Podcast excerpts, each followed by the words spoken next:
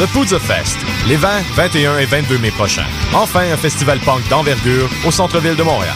Trois jours, quatre salles, 120 bandes, dont Bad Astronaut, Channel 3, Lifetime, Such Gold, The Queers, The St. Catharines, le retour de Roller Starters, Zero Boys et une centaine de groupes d'ici, des États-Unis et d'Europe. Pour consulter l'horaire et acheter votre passe de trois jours, une adresse, poudzafest.com. Connaissez-vous Soccer for Africa? Il s'agit d'un projet à but non lucratif mis en œuvre par des étudiants de l'UCAM qui vise à amasser des fonds pour envoyer des ballons de soccer à des centaines d'enfants défavorisés en Afrique. Pour soutenir l'organisation, rendez-vous sur les pages Facebook et Twitter de l'organisme ou consultez le site officiel soccerforafrica.ca, soccer4africa.ca pour les détails du tournoi et de la soirée bénéfice. Aidez Soccer for Africa à faire une différence dans le monde, un ballon à la fois. Les productions Nuit d'Afrique présentent la cinquième édition des Silidor de la musique du monde. Les Silidor, les premières distinctions musicales qui soulignent le talent des artistes de la musique du monde. Jusqu'au 28 avril, tous les mardis et mercredis au Club Balatou dans le cadre des concerts gratuits, le public est invité à voter pour son artiste coup de cœur. Venez découvrir et appuyer plus de 200 artistes originaires de 20 pays différents ainsi qu'une extraordinaire diversité musicale. Pour plus d'informations, consultez le www.festivalnuitdafrique.com. Les Silidor, le prix du public qui fait grandir le monde. Mettez-vous en plein la vue sur la relève. Du 5 au 23 avril, au Rialto, La Tulipe, Lion d'Or, Gymnase, Divan Orange et au Mai. 15 soirées exaltantes où originalité, nouveauté et découverte sont au menu de cette manifestation printanière unique. Ici Isabelle Blais, porte-parole du 16e Festival Vue sur la relève, commandité par l'Auto-Québec en collaboration avec Québecor. Venez découvrir 38 nouveaux spectacles. Des créateurs de toutes les disciplines des arts de la scène vous en mettront plein la vue sur la relève. C'est un rendez-vous. Information vue sur la relève.com.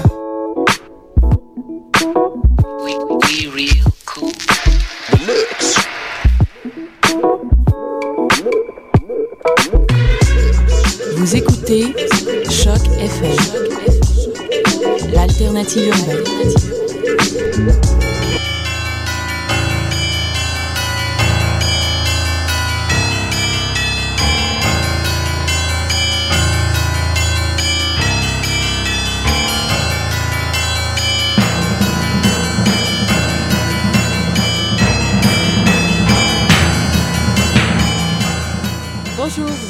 Choc FM, on est mardi 26 avril, c'est le tome 2 et le chapitre 28 de Mission Encre Noire. Hélène et Eric avec vous. Salut Hélène, bonsoir. Salut Eric.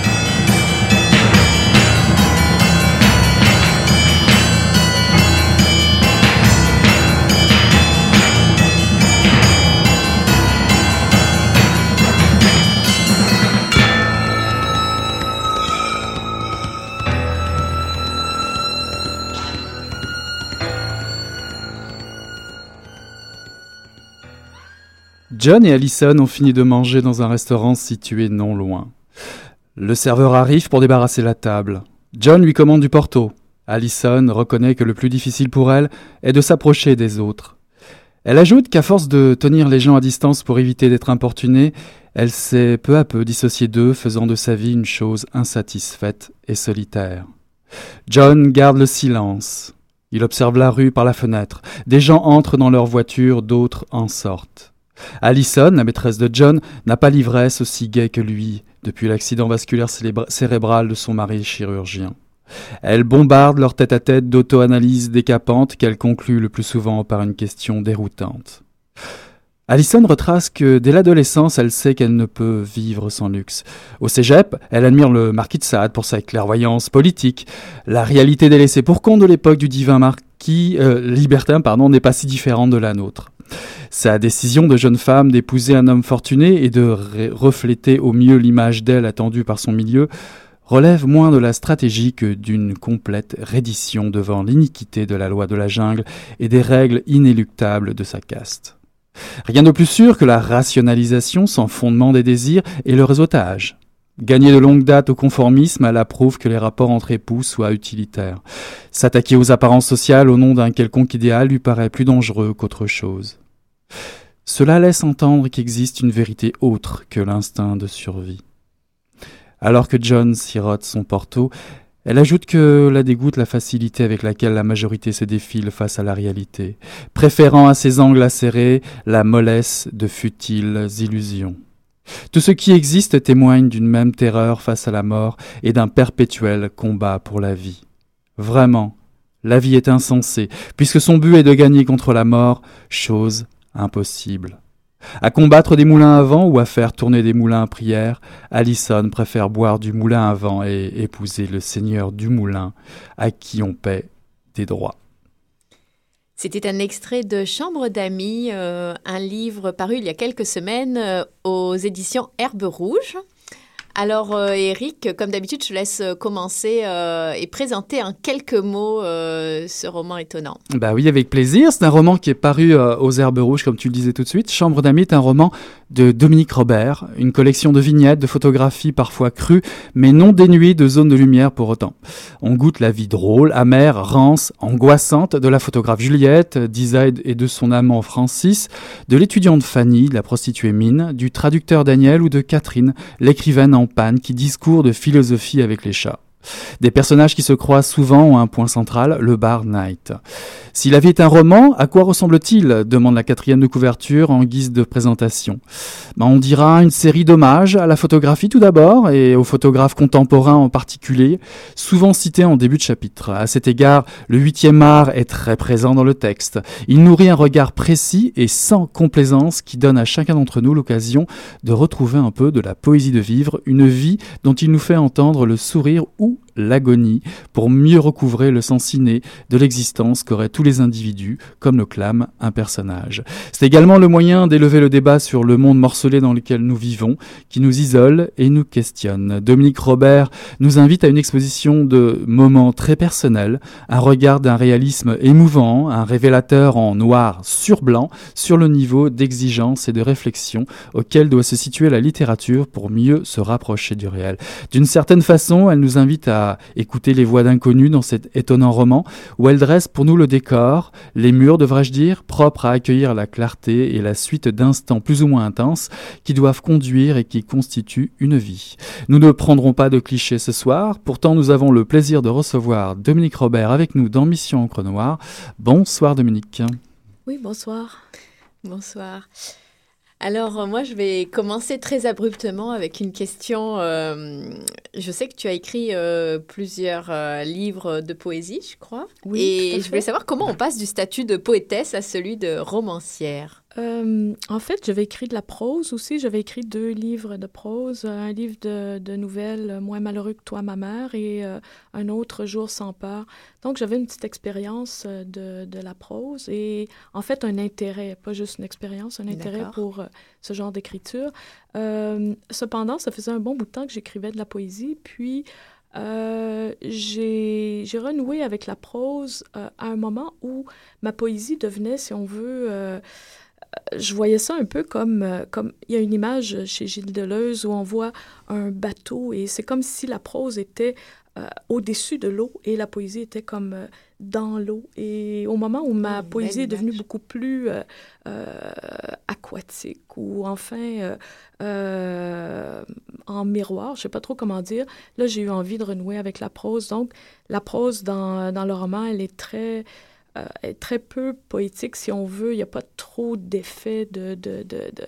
Il y a, il y a, au niveau rhétorique, c'est quand même une phrase qui est simple et puis... Euh, c'est vrai, mais il y a quand même, euh, à, un certain moment, les phrases même très... C'est comme une poésie, mais très sèche. Parfois, il y a quand même, dans une phrase, ramassé beaucoup de choses, un peu comme on pourrait dire d'un d'une ligne de, po de poésie. Enfin, ah, moi, je trouve qu'il y a un côté... Euh, oui, uh-huh. une, mais une, poésie très, très moderne, très contemporaine. je sais pas comment... Je, je, sociale, une poésie sociale, qui c'est un point de vue social développer dans la puis, euh, poésie. très euh, ramassé. Là. Les, mots, en quelques mots, tu arrives à dire parfois beaucoup. Et c'est là où on sent peut-être la patte de, de la poétesse. ben, en fait, l'écriture du vers, c'est c'est très, euh, c'est très syntaxique. Et euh, moi, quand je passais euh, à Chambre d'amis, j'ai beaucoup, beaucoup travaillé sur l'écriture même du livre. Donc, c'était en effet un gros travail sur la phrase, pas pour que ça devienne un verbe, bien entendu, c'est pas la, la, la, même chose, mais il y avait comme cette concaténation, je sais pas, là, cette espèce de tension dans la phrase que, que je voulais simple. C'est surtout des phrases qui sont construites de façon très, euh, sujet, verbe, complément, mhm. mais euh, en même temps, euh, les boulons sont très serrés, c'est très vrai. Un peu presque à la fois aride, mais qui dit beaucoup, en oui, fait, si oui, je puis dire. il y a un peu ce côté-là. À un moment donné, il y a une expression, bon, je pense que c'est Juliette qui fait un article où elle va parler des images de beaucoup, et puis c'est une phrase à image de beaucoup, enfin, c'est un livre à image de beaucoup, puis la phrase contient beaucoup elle-même, oui, mais dans une syntaxe qui est quand même... Il y a des critiques qui ont dit que c'était une phrase très simple. Mm-hmm. Oui, la, la, syntaxe est simple. En même temps, c'est vrai qu'il y a beaucoup d'éléments de, dans, dans ce type de phrase simple. On croise, on croise de nombreux personnages ordinaires euh, dans ton livre, euh, comme on peut croiser euh, des anonymes dans, dans la rue ou dans un café ou ailleurs. Est-ce que tu t'inspires des gens inconnus que tu côtoies par un, instant ou par hasard que tu croises? Bien, en fait, pour écrire Chambre d'amis, j'ai j'ai fait euh, une collection d'anecdotes. Alors, euh, les gens me racontent souvent des histoires et puis je suis partie d'anecdotes qu'on me racontait. Euh, j'ai pris beaucoup de notes aussi. J'imagine que tous les romanciers font ça. donc, d'une certaine façon, c'est se promener avec euh, un instrument qui est, rapide, aussi rapide qu'une caméra, si on veut. On peut faire des, prendre des, notes dans un carnet et, et ces carnets-là vont pouvoir être travaillés ensuite, relus. Alors oui, je suis partie d'anecdotes, d'histoires, de, de, de, petites histoires qu'on m'a contées et euh, de plein de notes euh, un peu partout. Et est-ce que tu as pris tes notes plutôt dans des galeries photos ou... En fait, c'est une très bonne question, hein, parce que le roman, bon, euh, le projet, c'était de de poser cette problématique-là, de partir de la photo et non pas d'un référent qui était le réel. Euh, c'est un peu ça comme la machine littéraire dans ce roman-là. Euh, non, je pense que mon rapport aux photos, c'est un rapport de lecture de la réalité. Alors, euh, on peut prendre des, des, notes comme si on photographiait, mais quand vient le temps d'écrire, bien là, c'est comme si on regardait une photo. Je pourrais l'expliquer comme ça. Moi, j'ai trouvé qu'il y avait un aspect presque deux dimensions. En fait, euh, tu es pas beaucoup dans l'émotion. Et ça se veut volontairement dans euh, vraiment, euh, effectivement, une, comme une succession de clichés, des gens qu'on prend à un moment donné ou dans une situation de vie, parfois avec un peu de contexte autour, puis un regard assez clinique, assez froid. Et je me demandais si toi, tu voyais la vie comme ça, avec une certaine distance, euh, parce qu'on on, sent ça dans la façon dont tu joues avec tes personnages ou, ou qu'eux jouent avec toi, je ne sais pas. Mais en tout cas, une, forme de, distanciation et euh, un regard assez, euh, assez froid finalement, qui juge pas, qui qui s'engage pas non plus énormément, qui décrit, qui en reste... Euh, en fait... Euh, Est-ce que tu te reconnais dans ce que je dis? Bien, je reconnais, je reconnais l'auteur ou enfin euh, la plume, c'est-à-dire que un peu comme avec un appareil photo, on peut écrire aussi avec un instrument qui objective la réalité. Moi, en tant que personne, je suis extrêmement émotive et très impliquée, donc je je suis pas je suis pas en train de faire la même chose quand je suis en train d'écrire. Mm-hmm. En fait, il y a toute une question éthique et, et je pourrais même dire que ce type de distance-là, cette mise à distance, euh, m'importe beaucoup euh, sur le plan éthique. Si j'écris, si je, je, je m'implique émotivement ou que je personnalise ce que je suis en train d'écrire, ça, ça pose des questions à l'écrivaine que je suis.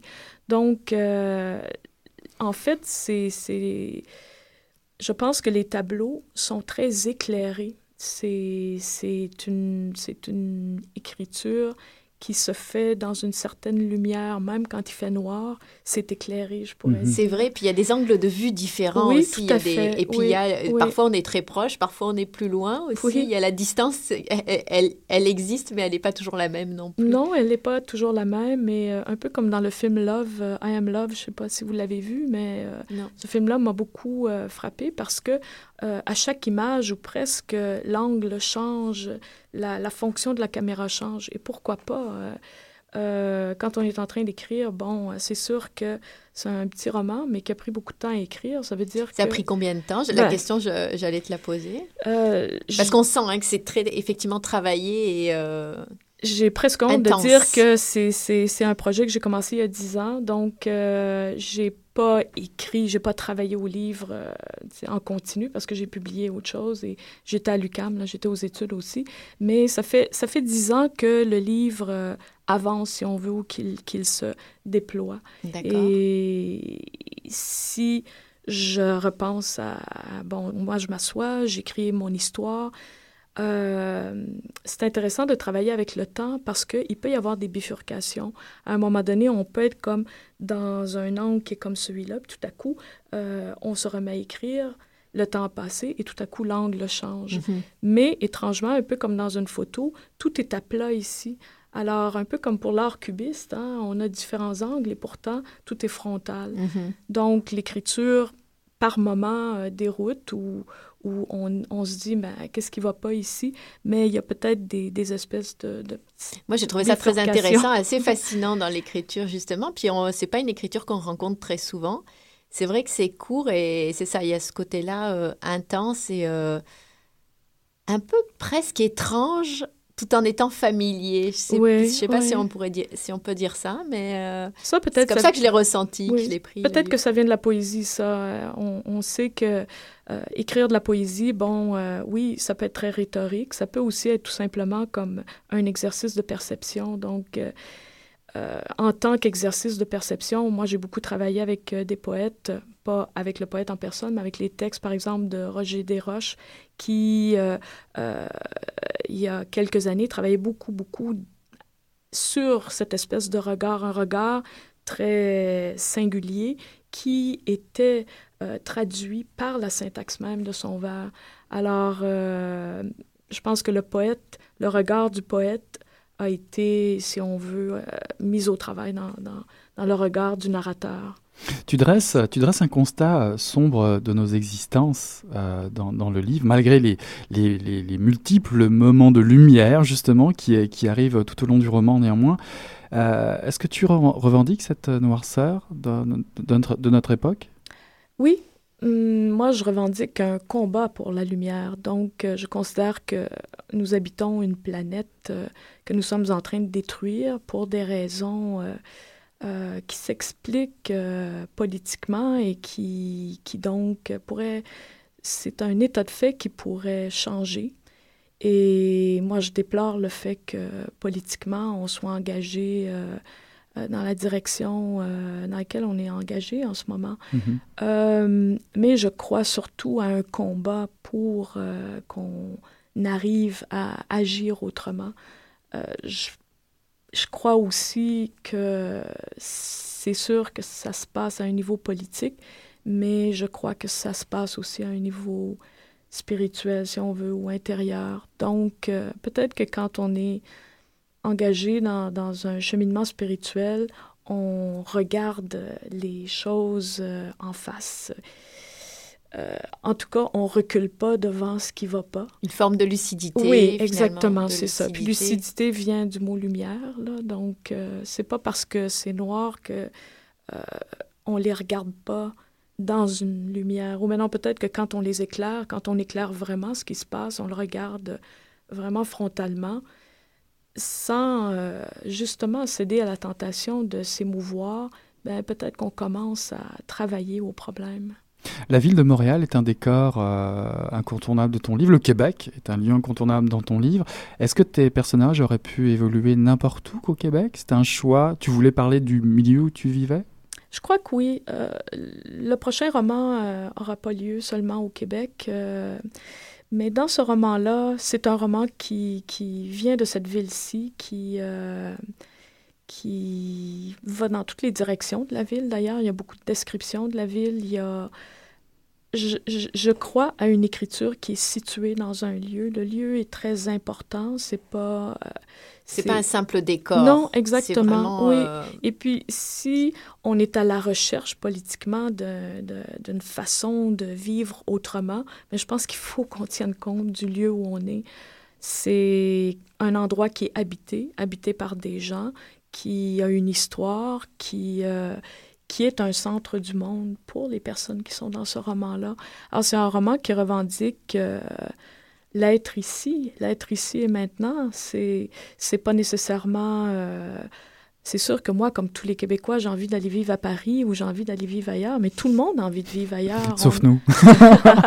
non, on l'a fait. oui, mais voilà. Alors, euh, vous aussi, vous avez eu envie de vivre ailleurs. Cependant, euh, le lieu qu'on habite, euh, c'est un on a envie de le transformer. Oui, c'est à partir de là que, que, que, tout se passe. C'est un roman euh, très urbain et très moderne et les existences qui sont décrites sont assez, euh, même quand, elles, quand les gens sortent de la ville, sont, restent modernes et, et, urbaines, si je puis dire. Moi, j'ai senti ça. Oui. Je uh-huh. décrirais comme ça ce, roman. C'est en, ça, il est très ancré dans notre époque. Ah, tout à et fait. Dans, oui, tout à et dans certaines générations aussi. Oui, Quoique, il y a quand même plusieurs générations. Il y a plusieurs générations, mais il n'y a pas d'enfants, par exemple. C'est vrai qu'il n'y a pas d'enfants, en effet. Je vais poser une petite pause musicale, puis on vous revient tout de suite, très très vite après.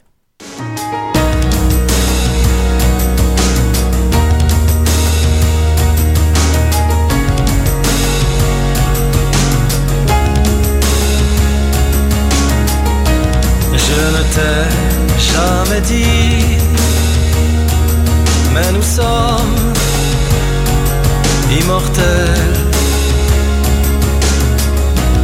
Pourquoi es-tu parti avant que je te la prenne Le savais-tu déjà? Avais-tu deviné? Des dieux se cachaient sous nos faces avinées.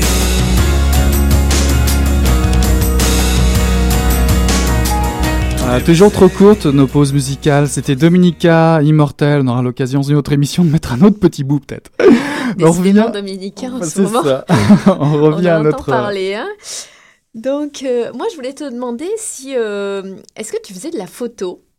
Parce que là, on a parlé de toi en tant que photographe-auteur, si je puis dire, en, tant que photographe littéraire. Je ne sais pas si ça existe, tu as inventé le concept peut-être. Mais je me demandais si tu faisais de la photo, si tu en avais fait, si tu fréquentais euh, les, lieux d'exposition où tu étais amateur, amatrice en tout cas de photographie? je fais très peu de photos. J'en ai fait, mais, mais pas, pour, pas pour la peine. Euh, je fréquente beaucoup les livres de photos. Alors, les albums, euh, les, les, recueils où on trouve euh, des, des, des, œuvres de photographes. D'où l'hommage, d'où les hommages rendus aux photographes en, tête de, en non-tête de chapitre? C'est ça. c'est c'était une façon de, de, de, Mais en fait, c'était une façon de les remercier ou de, parler de leur travail euh, parce que je crois à l'interdisciplinarité. Je crois que euh, on, est trop seul dans nos champs, puis qu'on devrait communiquer un petit peu plus et que les arts communiquent entre eux. Et moi, en tant qu'auteur, j'ai toujours travaillé à partir de photos euh, quand je travaillais la prose. Et puis, j'ai trouvé intéressant de poser un peu la question que Raymond April pose à la, à la, à la littérature. Raymond April demande ce, ou a demandé ce que la, littérature pouvait apporter à la narration en photographie. Et moi, j'ai posé un peu, oui, c'est ça, la question qu'est-ce que la, la photographie peut apporter à la littérature. Et c'est vrai que ça fonctionne et ça donne un objet assez étonnant et, différent de ce qu'on a l'habitude de lire. Une originalité, c'est un roman très original. En fait, c'est une autre. Euh, c'est un autre montage aussi hein, du livre. Mmh, mhm. Tout à fait. Moi, je voulais te demander euh, si tu avais quelque chose à dire à un lecteur ou à, une lectrice, qu'est-ce que ce serait? Est-ce que tu as déjà euh, pensé à ça? Et est-ce que Hmm. Quel rapport un peu fantasmé tu entretiens avec ton lecteur ou ta lectrice? Euh... D'être très indulgent, de garder un esprit ouvert, euh, de trouver cette ouverture euh, en elle ou en lui. Je pense que la littérature, c'est euh, un exercice et qu'on est souvent ramené à des formes qu'on connaît puis que c'est ça qui nous sécurise, alors qu'il y a une aventure à vivre, euh, que finalement, quand on demande à un auteur de s'en tenir à une forme, à une forme connue, on est en train de, de limiter beaucoup dans mm-hmm. son exploration et euh, dans son plaisir d'écrire. Et c'est aussi comme un plaisir que l'auteur peut pas partager avec son lecteur. C'est pour moi c'est très érotique quelque part la littérature et, et je trouve que c'est comme un corps. On peut découvrir euh, des, des façons d'être touché. Mhm. Puis euh, de, de- donc l'ouverture en fait, puis aussi un sens de l'aventure. D'accord. Et euh, on parlait de Montréal tout à l'heure. Est-ce que tu as un endroit où tu écris à Montréal, un endroit préféré, un moment préféré pour écrire? Bon, moi, je suis, euh, je suis presque kantienne, c'est-à-dire assez plate là, comme auteur. Je suis obligée d'être à la maison et avec des bouchons dans les oreilles, puis euh, je peux pas vraiment écrire ailleurs que dans ma, dans ma salle d'écriture, dans mon bureau. Euh, c'est très difficile pour moi de, de, de bien travailler euh, dans le bruit ou... euh, donc, je m'isole et je suis beaucoup à la maison pour écrire. Est-ce que quelqu'un t'a incité à écrire? Euh, As-tu un, un maître de, ou un tuteur, un modèle? Euh, Est-ce que j'ai un modèle en prose? Je suis pas certaine. Il y a des, il y a des auteurs que j'aime beaucoup.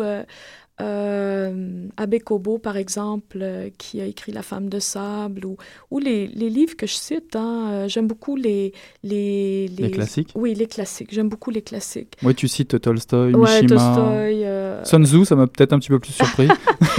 oui, ben Sun Tzu, en fait, c'était en relation avec le personnage. Bon, ça, quand même, je l'ai lu, là.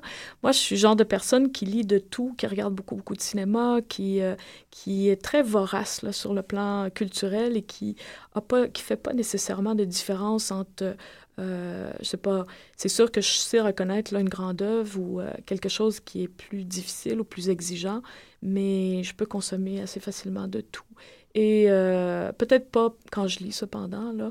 Puis je lis mes contemporains, mais c'est un peu plus difficile euh, parce que pour conserver sa singularité, je crois qu'il faut lire, mais, mais en même temps revenir comme à un travail qui, euh, qui nous incombe à nous. Là, comme, euh, Donc, pas comme- se laisser trop influencer par, les, Non, par ce qui est en vogue, les modes, les Ouais, tendances, finalement, ouais, dans ouais, l'écriture euh, qui nous entoure. Oui, surtout, bon, pour moi, là, en prose, peut-être qu'en poésie, euh, moi, je me sers euh, de la poésie des autres pour euh, justement faire quelque chose qui est complètement différent. Puis je crois qu'en, oui, et je crois qu'en prose aussi. Donc, si je lis quelque chose, je vais me dire, bon, ah, ça, c'est intéressant.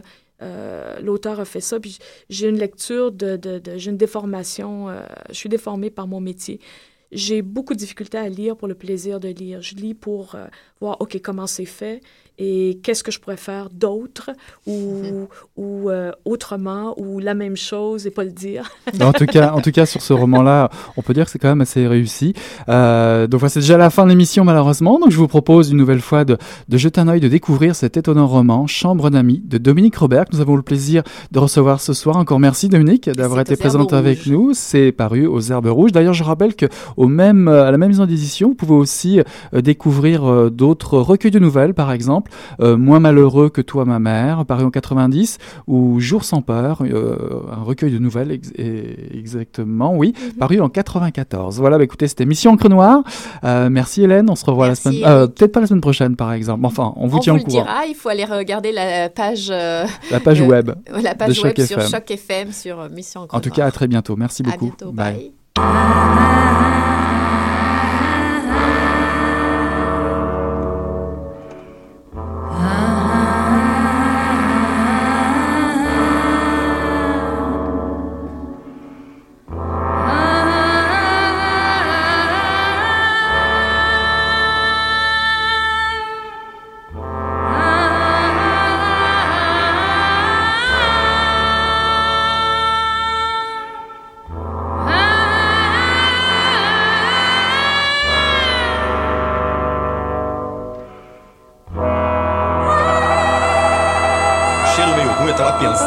Coisa e fedeu as coisas. Mas o negócio tava bom, bicho. O negócio tava bom, só quando ele tava tão entupido. olha.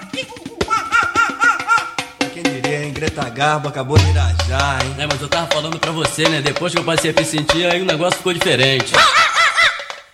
Jorjão, Vai, garoto! fala a verdade. Isso na bola. Não. Cadê a cerveja que eu não sei? Ô Ciro, tira a mão do meu bolso. Era um aranha. le Poudre Fest, les 20, 21 et 22 mai prochains. Enfin, un festival punk d'envergure au centre-ville de Montréal. Trois jours, quatre salles, 120 bandes, dont Bad Astronaut, Channel 3, Lifetime, Such Gold, The Queers, The St. Catharines, le retour de Roller Starters, Zero Boys et une centaine de groupes d'ici, des États-Unis et d'Europe. Pour consulter l'horaire et acheter votre passe de trois jours, une adresse, poudzafest.com. Connaissez-vous Soccer for Africa? Il s'agit d'un projet à but non lucratif mis en œuvre par des étudiants de l'UCAM qui vise à amasser des fonds pour envoyer des ballons de soccer à des centaines d'enfants défavorisés en Afrique.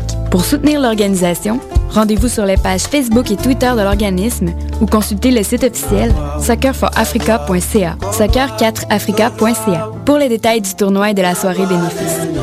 Aidez Soccer for Africa à faire une différence dans le monde, un ballon à la fois. Les productions Nuit d'Afrique présentent la cinquième édition des Silidor de la musique du monde. Les Silidor, les premières distinctions musicales qui soulignent le talent des artistes de la musique du monde.